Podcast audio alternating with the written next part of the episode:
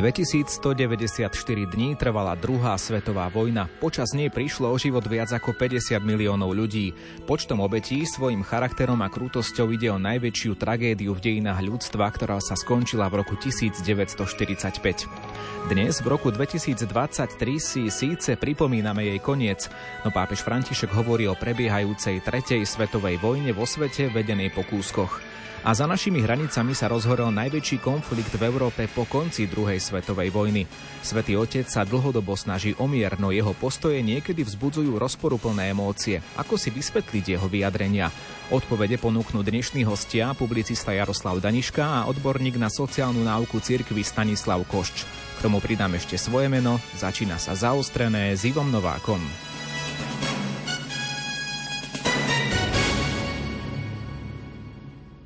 V dnešnom zaostrenom je našim hostom aj Jaroslav Daniška, publicista a šéf-redaktor denníka Štandard. E, pán Daniška, poďme sa pozrieť naozaj na úvod našej dnešnej relácie na to, ako vy vidíte tie výroky pápeža Františka v súvislosti s vojnou tesne za našimi hranicami? E, na jednej strane E, štekot NATO pred hranicami Ruska, to povedal pápež František. Na druhej strane podpora obrannej vojny Ukrajiny. Vieme, že pápež aj vysvetlil možno nejaký zmysel posielania zbraní Ukrajine svojho času. No z určitého uhla pohľadu by si mohol človek myslieť, že pápež František je v hodnotení tejto vojny možno nejaký rozkolísaný alebo nejednoznačný. Zdá sa vám, že je to tak? Dobrý deň, ďakujem za pozvanie. Som rád, že sa môžem prihovoriť posluchačom Radia Lumen.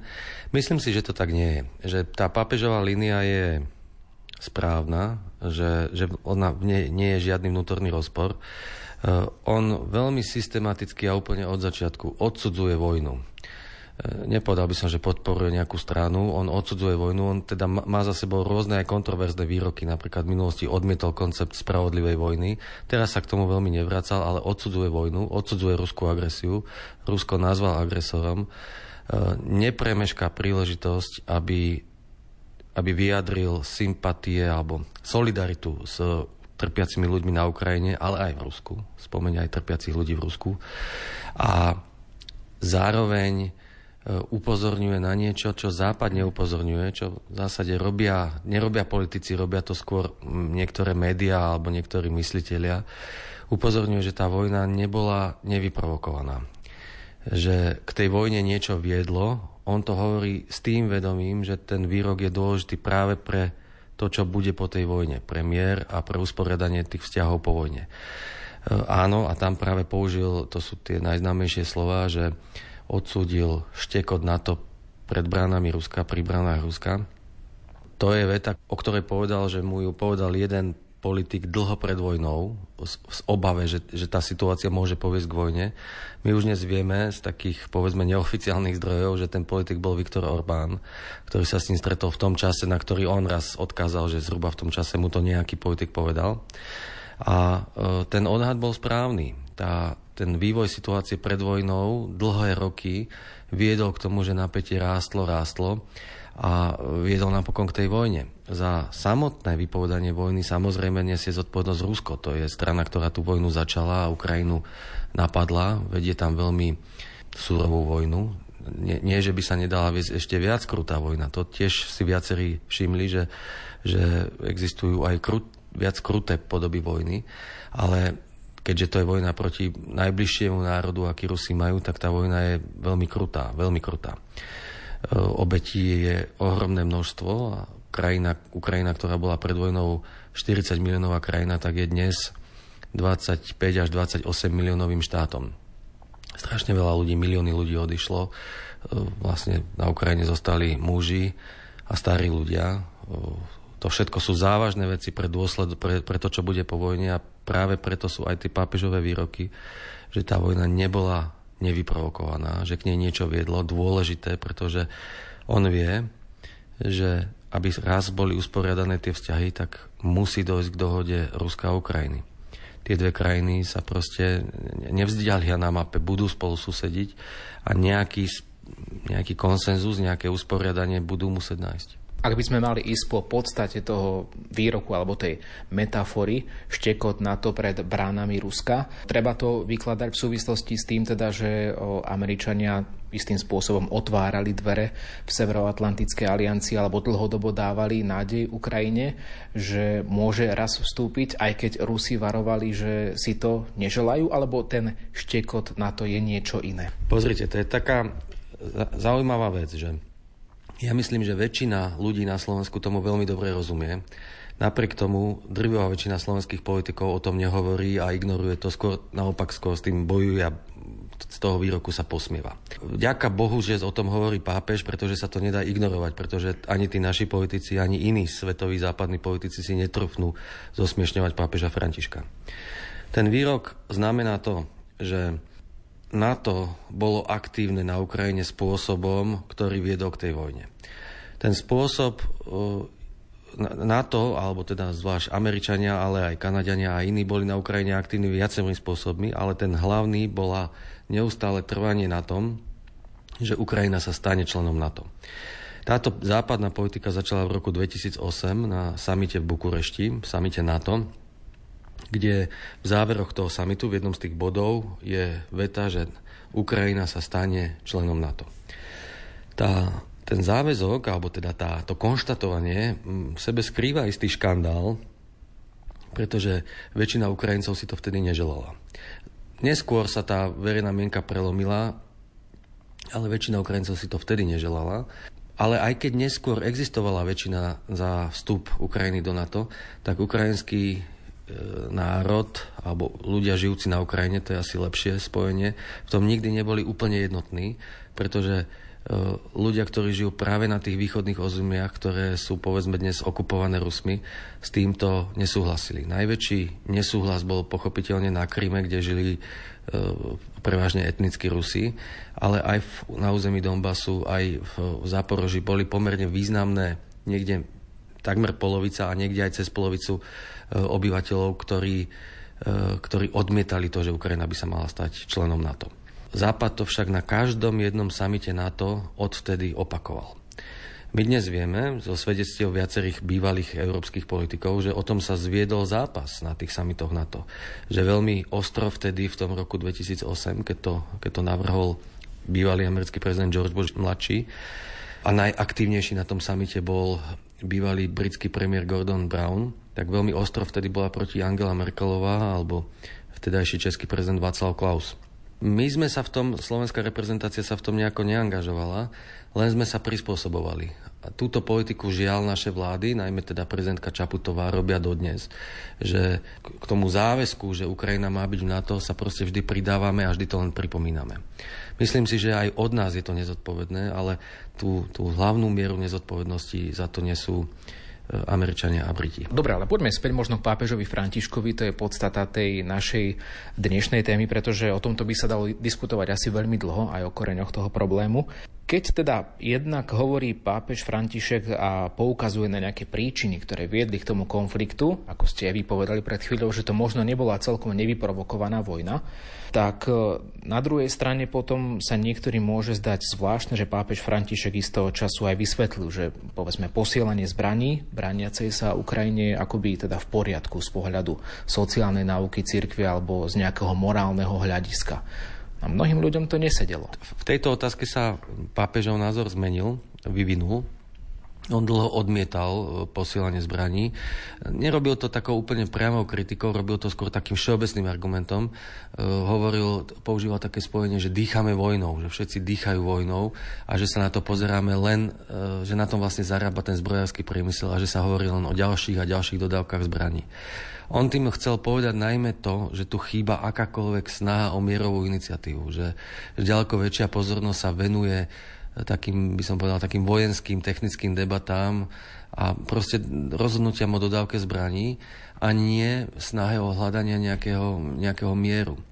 Existoval obdobie, kedy bola šanca na to, že by vzniklo prímerie a to bolo zhruba pred rokom, to bolo v, na konci marca a v apríli 2022. Otvorene o tom hovoril bývalý izraelský premiér Naftali Bennett, ktorý bol aktérom, ktorý to vlastne bol hlavným moderátorom toho hľadania prímeria, bol v priamom kontakte, aj navštívil prezidenta Putina, aj bol teda v kontakte s prezidentom Zelenským.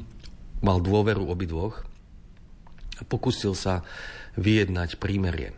Dosiahol aj relatívne úspechy na obidvoch stranách. On to považoval za dobrý základ toho, že by k tomu prímeriu mohlo dôjsť. Obidve strany na tom by boli získali, určite z pohľadu dnešného z toho, ako sa tá vojna vyvinula. Ale tie rokovania boli prerušené potom, ako Naftali Bennett dostal, tak povediac, odkaz zo Spojených štátov, že má, s tým má skončiť. Čiže to je tragi, trochu tragické memento toho, ako Američania iným spôsobom tiež prispeli k vývoju tejto vojny. Pápež bol minulý týždeň vzhľadom na premiéru našej relácie v Maďarsku a tam zazneli viaceré také zaujímavé výroky. Opäť sa na to môžeme pozrieť, tak ako keby sme si možno mohli myslieť, že pápež je taký trošku rozkolísaný. Dajme tomu, že náš poslucháč, poslucháč Rádia Lumen rozumie tomu, ak by sme označili Maďarsko ako za možno akúsi čiernu ovcu v Európskej únii. Tak ju mnohí, tak túto krajinu mnohí považujú. Možno teda dá sa povedať, že tá európska reprezentácia, európska elita tak vníma postoje Viktora Orbána. No v tomto kontexte pápež František hovorí na návšteve Maďarska. Je smutné a bolestné vidieť zatvorené dvere, zatvorené dvere nášho sebectva voči tým, ktorí každý deň kráčajú vedľa nás. Zatvorené, zatvorené dvere nášho individualizmu v spoločnosti, ktorej hrozí atrofia, chradnutie v osamelosti. A hovorí o tom, že by sme nemali byť ľahostajní voči tomu, kto je cudzinec, odlišný, migrant, chudobný. A vieme, že tie postoje maďarskej vlády aj v tej migračnej kríze v minulosti aj teraz je tu migračná kríza istým spôsobom z Ukrajiny, sú rezervované, sú iné ako postoje celku Európskej únie alebo iných krajín. Je to podľa vás nejaká kritika voči práve Maďarsku, alebo to nemáme vzťahovať na Maďarsko? Určite to je kritika, ale nemyslím si, že je to kritika e, maďarskej politiky voči vojne, ani voči Ukrajincom, pretože v tomto prípade sú Maďari rovnako ako my, rovnako ako Poliaci a ďalšie národy východnej Európy veľmi otvorení v Maďarsku nie je toľko Ukrajincov ako v Polsku, ale sú tam 10 tisíce ľudí, ktorí tam prišli a Maďarsko im všestranne pomáha, vychádza im ústrety a pomáha im.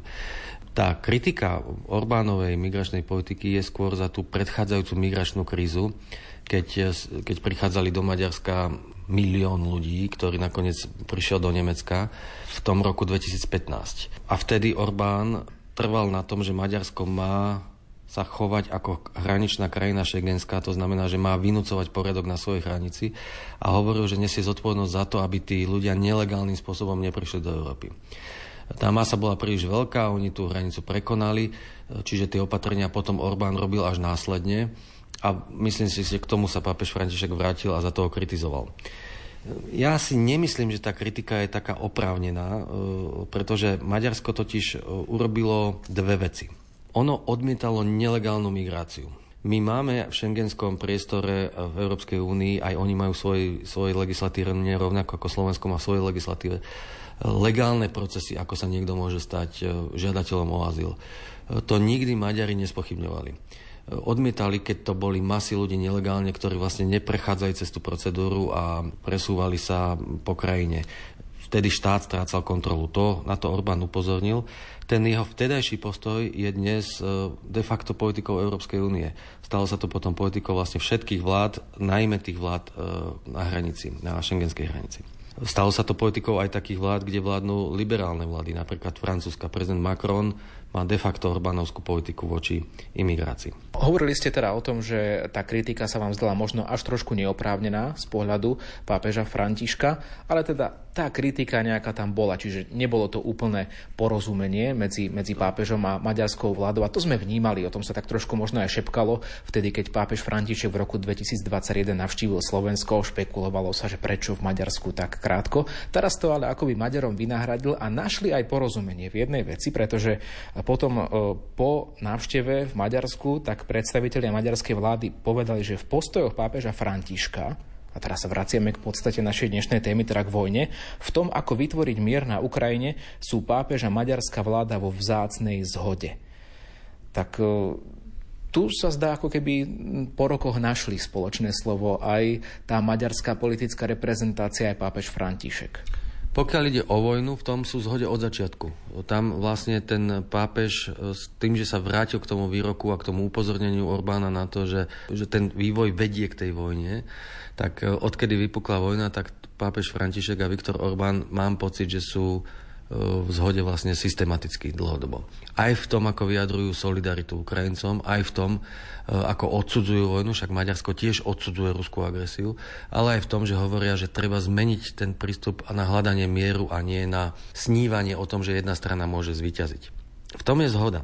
E, nezhoda je v tej minulosti, v tých Orbánových postojoch k tej migračnej kríze. A tam som chcel dopovedať ešte jednu vec, že teda Maďari mali politiku tých rešpektu k hraniciám štátu, ale zároveň to bola práve jeho vláda, ktorá prišla s takým konceptom pomáhať kresťanským menšinám na Blízkom východe. On založil e, Orbán pod svojim úradom premiérským taký fond na podporu kresťanov a porušil vlastne dovtedy zaužívané e, pravidlá, že peniaze pre ľudí na Blízkom východe išli cez medzinárodné organizácie, nadnárodné rôzne agentúry OSN alebo rôzne iné nevládne organizácie. On to robil ako predstaviteľ vlády. Ten program sa volal, že Maďarsko pomáha, dodnes sa volá Hungary Helps.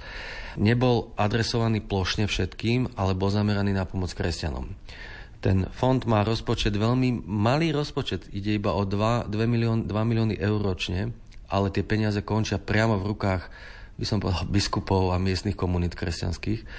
Oni pravidelne každý rok prezentujú, čo všetko sa za tie peniaze tam dá dosiahnuť. Postavili niekoľko miest, e, obnovili proste tým ľuďom, vracajú nádej, tí ľudia vďaka tomu tam zostávajú, obnovujú svoje komunity a je to obrovská pomoc. Aj toto je Orbánova politika. Nie len rešpekt tej e, hranici, ale aj pomoc tým kresťanom tam na Blízkom východe. Dobre, ale nemôžete tvrdiť, že iba Viktor Orbán pomáha takýmto spôsobom len on. My sme tiež založili taký fond, e, respektíve založili sme taký úrad, vedie ho Anna Záborská, ale nie je tam ani euro na pomoc kresťanom. Čiže ja som dúfal, aj som teda viacerých politikov som sa pýtal, keď to zakladali, že taký slovenský fond by mohol mať povedzme dvojnásobný rozpočet ako ten maďarský, keďže sa považujeme za kresťanský národ. Žiaľ, my sme neposlali priamo adresne nič. Keď sa koná zbierka, v, napríklad keď, sme, keď bola zbierka v, vyhlásená biskupmi na pomoc Kube, tak takto, takto vieme pomôcť e, nejakým ad hoc zbierkami. Ale tu napomáha štát. To náš štát nerobí. František okrem iného ešte v Maďarsku povedal, a to je veľmi zaujímavé v súvislosti so snahou o mier.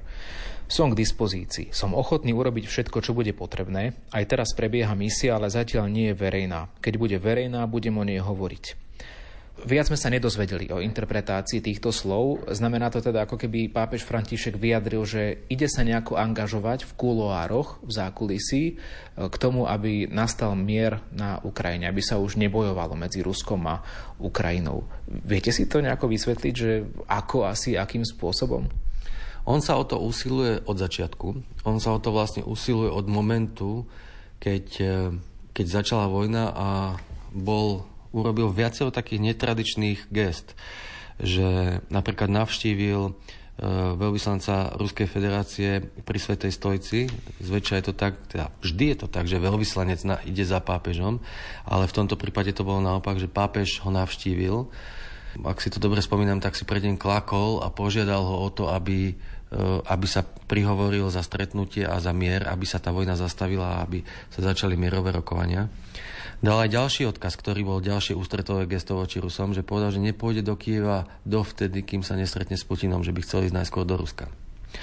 Doteraz všetky tieto jeho odkazy e, diplomatické, pričom v nich je schovaný ten rešpekt k tomu Rusku, k tomu agresorovi, k tomu tej silnejšej krajine, Všetky tieto odkazy pápežové narážali, by som povedal, ako hrách na stenu, že, že to v Rusku to nevyvolávalo vlastne žiadnu odozvu. E, ja som sa pred pár dňami som teda navštívil Budapešť, tam sa konala jedna konferencia a bolo to po návšteve svätého Otca v Budapešti a malo to niekoľko zaujímavých vecí sa tam stalo. Poprvé, že tá pápežová návšteva Budapešti v 28. až 30. apríla bola strašne pozitívne prezentovaná. Bol som na stretnutiach asi s troma ministrami maďarskej vlády. Každý jeden z nich to opakovane zdôrazňoval, tie pápežové, Františk, pápežové slova pripomínali. On na, na záver tej cesty požehnal Maďarsko, pre, to, to vnímajú to veľmi silno. tá cesta dopadla proste veľmi dobre. To, to Maďarsko ožilo a je, ten odkaz je teda, by som povedal, najmä politický e, smerom k tej vojne, ale tá krajina s tým odkazom aktívne pracuje. Aj Orbán teda povedal, že hoci jeho vláda sa v pohľade na tú vojnu hoci zaviedli sankcie, všetko sú v línii s ostatnými štátmi EÚ a NATO, ale predsa k tomu pridávajú aj tu tie apely na ten mier, tak hoci jeho vláda sa líši od väčšiny krajín EÚ a NATO, tak je v dobrej spoločnosti Svetej stolice e, s pohľadom na tú vojnu. Keď som bol v tej Budapešti, tak som sa stretol aj s e, jedným švajčiarským novinárom, e, on sa volá Roger Keppel, on je šéf-redaktor takého vplyvného uh, švajčiarského, nemeckojazyčného média, ktorý sa volá Weltwoche. A tento Kepel sa práve vrátil uh, z Moskvy, kde strávil niekoľko dní. Tak sme sa o tom obsiahle rozprávali. Stretol sa tam s, s viacerými veľmi významnými ľuďmi, mediálne vplyvnými a vystupujúcimi. A jeden zo záverov, ktorý mi povedal a ktorý ho prekvapil a ktorý teda je istým znakom istého posunu, bol tom, že uh, hovoril, že napríklad stretol takého toho bláznivého mesianistického eh, intelektuála Dugina a hovoril, že ten Dugin ocenil pápežov prístup. Ten Dugin doteraz nikdy nemal pozitívne slovo na katolíkov. Je to taký, taký pravoslavný, mystický človek, ktorý bol strašne ostro protikatolický. Strašne ostro protikatolický. Ale potom, ako eh, Ukrajinci zabili tú jeho dceru, čo bol pôvodne pokus atentát na neho, tak pápež povedal, že oplakal tú nevinnú Ďuginovú dceru, že mu bolo lúto tej nevinnej smrti, tak ten Ďugin, zjavne na toho Ďugina aj na tých ďalších Rusov to zapôsobilo. Čiže ja si vo všeobecnosti nemyslím, že pápež má šancu na, nejaký, na zohrať nejakú veľkú rolu o vyjednávaní mieru, ale tie jeho slova na tých Rusov pôsobia. Ale to, čo hovoríte, môže niekoho tak trochu podráždiť, pretože si môže myslieť, že jednoducho agresor, ako ste vypovedali, že napriek tomu sú tam teda nejaké súvislosti, ako tá vojna vznikla. Možno si niekto povie, že ten agresor si nezaslúži nejaký dialog, a, a v tomto kontexte, keď teda súhrne ideme aj tak trošku sumarizovať tento náš rozhovor, sa niekomu môže zdať, že ako keby pápež tak lavíroval. Že, že niekedy, niekedy istým spôsobom rozhnevá Ukrajinu nejakým krokom, inokedy si zase svojimi výrokmi vyslúži, vyslúži opozíciu z ruskej strany. Hm, aký význam má takáto taktika svätého Otca? Pretože ono sa to niekedy môže zdať niekomu, že sa neprikláňa ani na jednu, ani na, na druhú stranu. A my radi tak pomenujeme tých aktérov vojny, že toto sú tí dobrí a toto sú tí zlí. On nelavíruje. To rozhodne nelavíruje. On predsa odsudzuje to, kto začal vojnu, len pripomína širší kontext, čo k tej vojne všetko viedlo.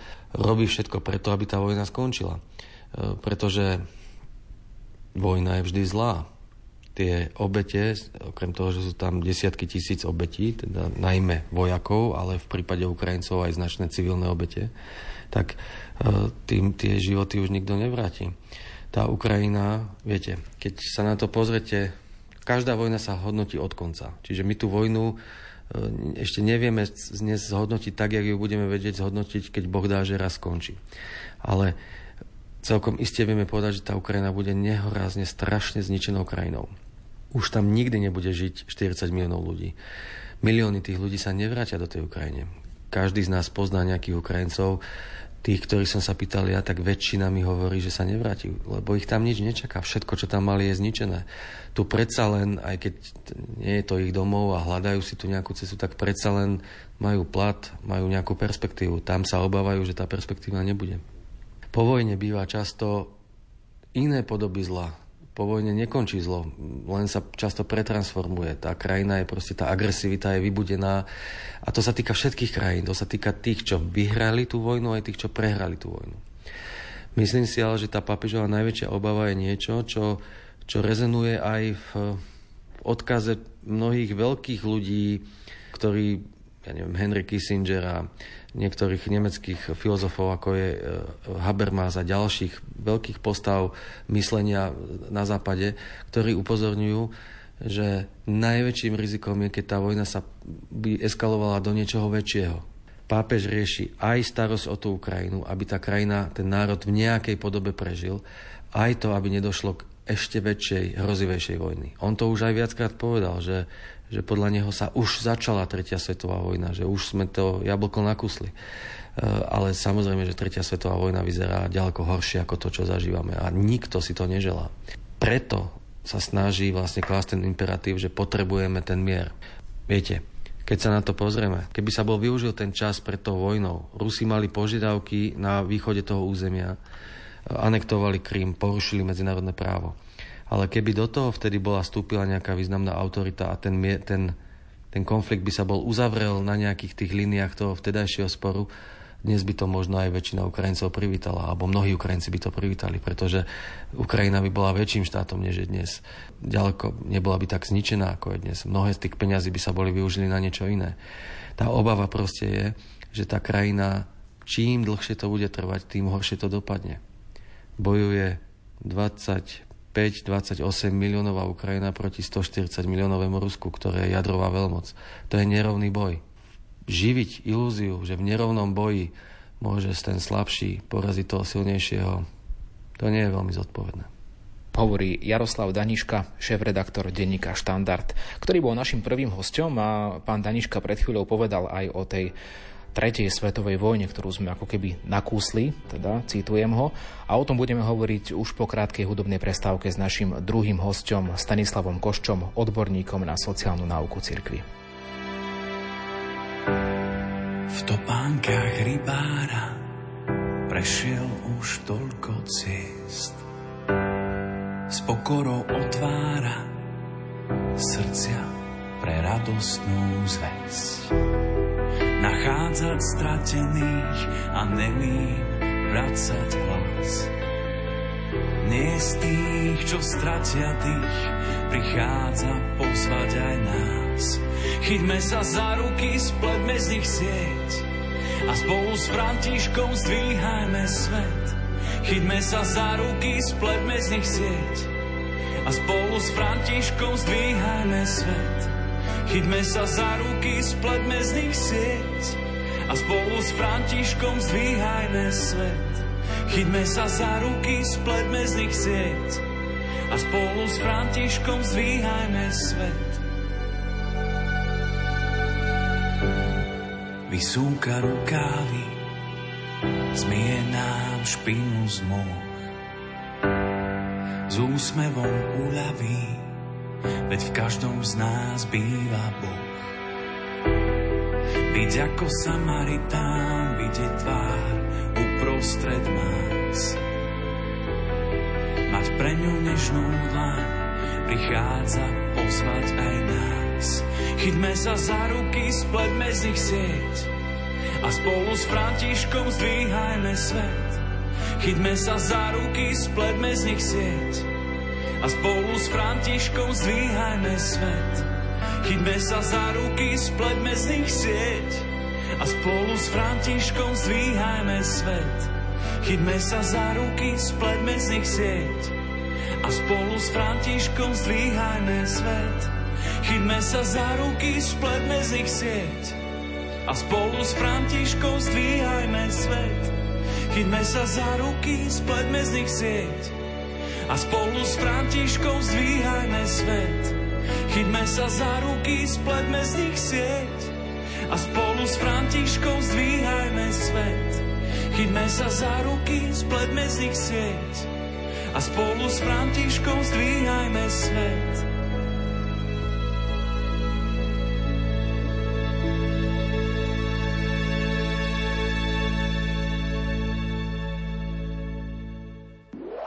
Relácia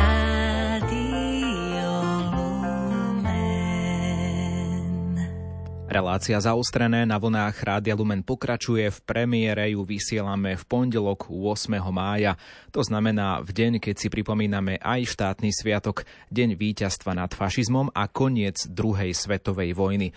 No ale prebieha už vo svete tá tretia. Pápež František niečo také povedal a o tom sa chcem zhovárať s ďalším našim hostom, ktorým je Stanislav Košč, odborník na sociálnu náuku cirkvy, s ktorým sme sa spojili v tejto chvíli telefonicky. Dobrý deň, pán Košč. Dobrý deň prajem všetkým. Krásne sviatočné dopoludnie. Dnes teda koniec druhej svetovej vojny, no ale ako keby tá tretia bola na obzore, pápež František už povedal, že podľa neho sa teda vedie ako keby po kúskoch vo svete tretia svetová vojna už teraz. Ako rozumieť podľa vás tomuto pápežovmu výroku, keď predsa tretia svetová vojna oficiálne nie je alebo nie je nejakým spôsobom evidovaná či vyhlásená? Uh, videl by som túto terminológiu vo viacerých rovinách.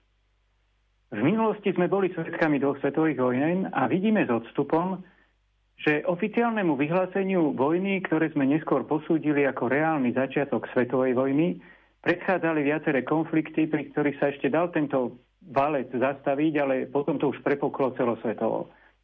Aktuálne nevieme, v akej sme situácii, ale pápež vidí, že po celom svete je množstvo vojnových konfliktov, a od minulého roka je jeden mimoriadne veľký, v ktorom sú totiž zaangažované obzvlášť veľké krajiny, teda veľké množstvo ľudí a jedna z nich je dokonca svetová veľmoc.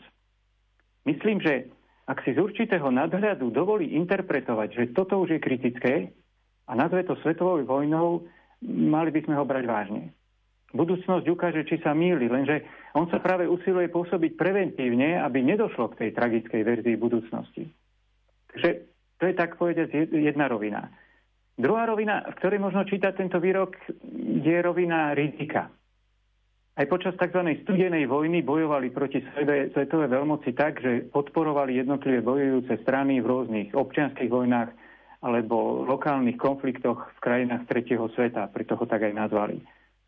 Toto sa stále deje a je to dôsledok skutočnosti, že vo svete existuje zbrojársky priemysel. Každý priemysel musí tvoriť zisk, teda musí mať odbyt. Nuž a odbytom tohto priemyslu určite nie sú mierové zásoby pre istotu alebo občans, občasné vojenské cvičenia. Jedine vojna. Zbrojársky priemysel si vyžaduje vojnu ak jej nie, vyvolajú. Toto pápež nazýva bláznostom a nie je v tom prvý. Církev proti tejto koncepcii obrannej politiky štátu prepojenej na zbrojársky priemysel vystupuje už 100 rokov. A ešte je tu tretia rovina. A tá je rovina dopadov jednotlivých vojenských konfliktov. Kým tie konflikty boli v relatívne malom rozsahu, aj dopad bol relatívne menší. Avšak vojna na Ukrajine, ako vidíme, spôsobuje veľký dopad a to aj ekonomický. A pápež sa pýta, ak vojna znamená aj drahú energiu, podniky, ktoré sú nutené zatvoriť, rodiny v ťažkostiach, toto sú predsa dôsledky vojny, nie? To je citát.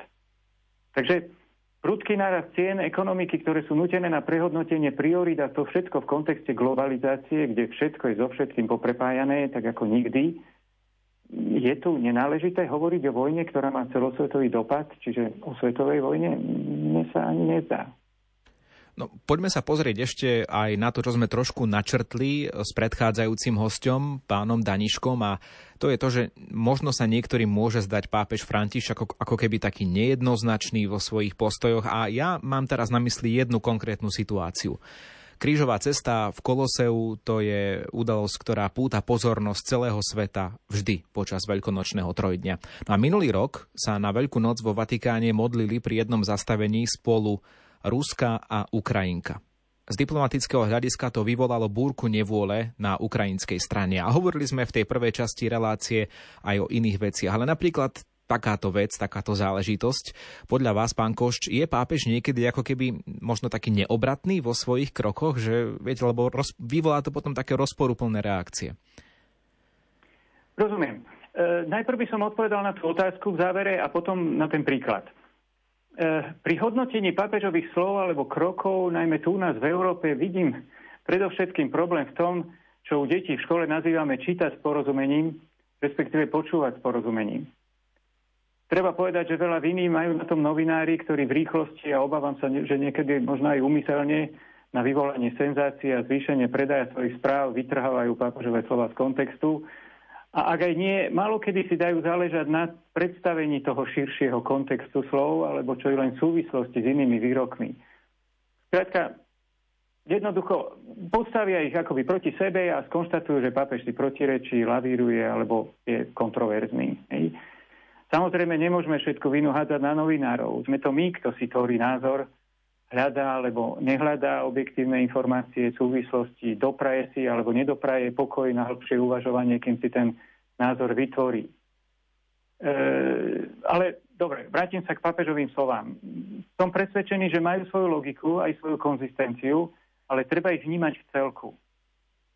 Ja v tom vidím starostlivosť otca za to, aby jeho dospelé deti sa zmierili, lebo ich konflikt má ďaleko sahlý dopad, takže už sa netýka len ich dvoch. Hoci aj keby sa týka len ich, nie sú mu lahostajní ani jeden, takže mu záleží na úrovni toho konfliktu, pardon, na urovnaní toho konfliktu čo najskôr a čo najspravodlivejšie.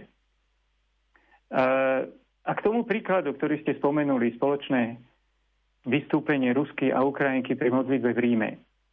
Spomenul som si pri tom, ako som koncom 80. rokov e, sa zúčastnil na medzinárodných prázdninách mládeže hnutia Komunione Liberazione na severe Talianska. Bol tam aj bohatý duchovný program a jednou z tém bolo zmierenie v Kristovi, lebo on a vzťah s ním je pre nás tá najdôležitejšia životná hodnota. Asi v tomto zmysle bola tá, tá téma. V rámci spoločnej modlitby vystúpili spolu jedna mladá židovka a jedna palestínčanka, verejne vyjadrili vzájomné odpustenie a objali sa. Bolo to dojemné.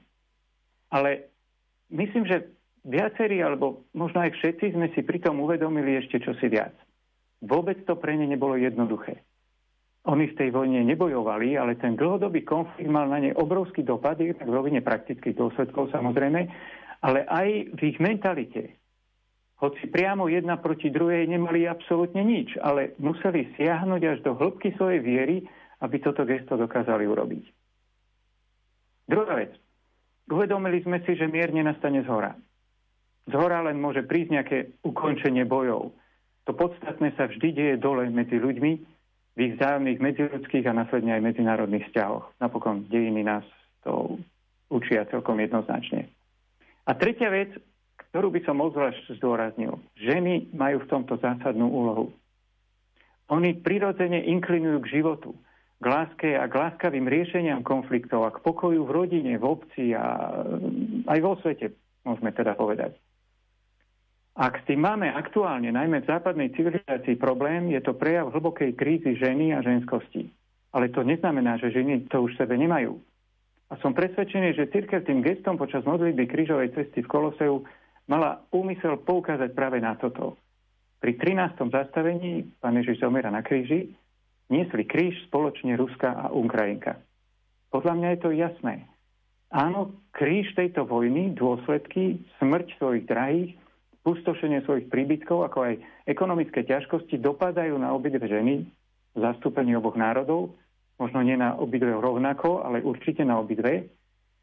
A je to aj gesto nádeje, že keď raz táto vojna skončí, ostanú predsa susedmi s obrovským spoločným kultúrnym a náboženským bohatstvom, jasné, aj s veľkou ranou, ale aj s možnosťou spolu ukázať svetu, čo nerobiť, aby sa nezničil. Ja by som to čítal takto. O pán Košč, rozprávame sa o mierových snahách pápeža Františka. Dokázali v minulosti, myslím teda aj na, na predchádzajúcich pápežov, svätý Jan Pavol II tiež zažil niekoľko vojnových konfliktov počas svojho pontifikátu, niečo zažil aj Benedikt XVI, pokojne môžete ísť aj viac do histórie, či dokázali v minulosti názory pápežov meniť priebeh vojen a urýchliť príchod mieru, alebo skôr to zostalo pri tom apele, že svätý Otec povedal, ale politici si aj tak spravili svoje. Áno, v minulosti určite a som si istý, že aj v súčasnosti. E, vždy platilo, že veľké politické rozhodnutia sa nerobili len na boisku, teda tie, ktoré sa týkajú vojny, hej, ani nie len za stolom, ale najmä v kuloároch. Církev mala v dávnejšej minulosti politickú moc a bola do týchto procesov priamo zaangažovaná. Niekedy to bolo na prospech, inokedy na škodu veci, to je vec pre historikov. Ale odkedy nemá politickú moc, ukazuje sa to ako veľké dobro. Lebo stále je významnou svetovou inštitúciou, subjektom medzinárodného práva, ale zároveň ako jediná je skutočne a dôsledne nezávislá. To je pri vyjednávaní medzi sporiacimi sa stranami kľúčové. Navyše, církev nevstupuje do týchto rozhodovaní len štandardnými cestami medzinárodnej diplomácie, hoci má aj v nej bohaté pozitívne skúsenosti. Tým, že jej záujem je predovšetkým duchovný, a v kresťanskom zmysle lásky k blížnemu univerzálny, ide jej o dobro každého človeka bez rozdielu a toto sa jej dá uveriť. preto hľadá všetky možnosti, ako tomuto záujmu prospieť, keď sa dostanú e, ľudia alebo národy do konfliktu. Takže myslím si, že e, jedna vec sú tie verejné apely, ktoré v poriadku, že sú verejné, alebo je dôležité, aby boli verejné. Druhá vec je to, čo sa deje, tak povediať, v zákulisí. A tu by som sa, ak môžem, vrátil k tomu, čo už som naznačil, ten príklad e, rodičia a deti. E, keď sa dve malé deti pobijú, často to ako rodičia riešime tak, že zistíme, kto začal, ten dostane na zadok a je to vyriešené. Nie je to vždy najspravodlivejšie riešenie, lebo vychováva v deťoch vedomie, že provokovať sa môžu, pokiaľ si necapnú. A tiež ten, kto capne prvý, je vinník a bude potrestaný, hoci ten, kto odpovedal, možno použil aj silnejšiu formu odpovede, takže nie je to veľmi výchovné. Ale dobre, dneska tu nehovoríme o výchove detí, hovorím to len ako príklad. A teraz to podstatné, keď deti vyrastú a sú dospelé a vtedy si nejako vážne ubližujú, tu už žiadne zjednodušené riešenie nie je dobré. Treba si sadnúť s oboma, porozumieť ich dôvodom, vysvetliť, v čom sa milia, keď konflikt riešia takto a pomaly postupne ich vieť k upokojeniu a zmiereniu. To dokáže len úprimná, trpezlivá, dobrotivá láska rodiča, ako ju opisuje svätý Pavol v liste Korintianom. Myslím, že práve takúto lásku možno vidieť u pápeža Františka k obidvom národom. Len musíme vidieť všetky jeho kroky, aby sme ich vedeli zhodnotiť objektívne a vo všetkých súvislostiach. Lenže samozrejme nie všetky sa konajú na verejnosti. Tak ako aj sadnúci s dospelým dieťaťom treba určite medzi štyrmi očami, nie na verejnosti, pred uh, ostatnou rodinou alebo, alebo, alebo kýmkoľvek. Takže ja by som povedal, dôverujme pápežovi a modlíme sa za múdrosť pre jeho kroky. Má potenciál pomôcť, aby táto vojna skončila zmierením, lebo je nezávislý, lebo sa mu to dá uveriť. A tretie, lebo Rovnako mu záleží na dobre Ruska i na dobre Ukrajiny, a to v dlhodobej perspektíve, a to sa dnes dá povedať asi o málo kom. Takže podľa vás ten potenciál tam je, ak som vám správne porozumel.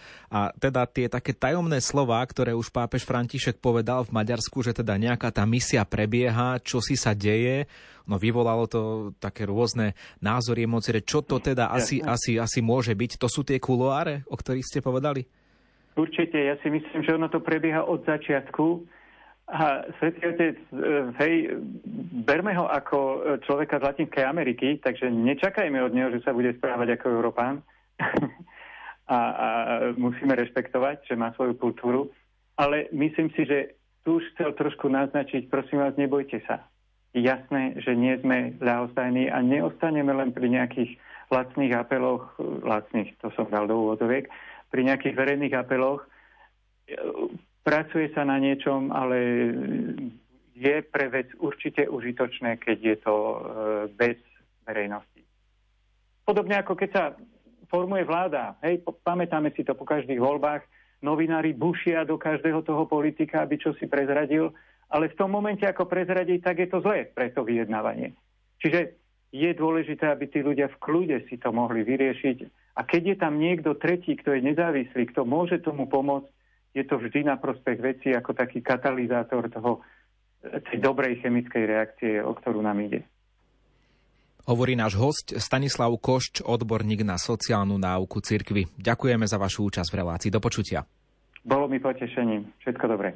Pred chvíľou sme sa rozprávali aj s publicistom Jaroslavom Daniškom. Veríme, že vás relácia nejakým spôsobom posunula vpred aj vo vašich myšlienkových snahách porozumieť tomu, čo hovorí pápež František na vojnu. Vrátiť sa k nej môžete v sobotnej repríze po 13. hodine alebo v archíve Rádia Lumen či na podcastových aplikáciách. Hľadajte reláciu zaostrené a pokojne zalovte aj v minulosti a vypočujte si niečo z nášho bohatého archívu, čo vás zaujme. Dnešné zaostrené pripravil redaktor Ivo Novák. Do počutia.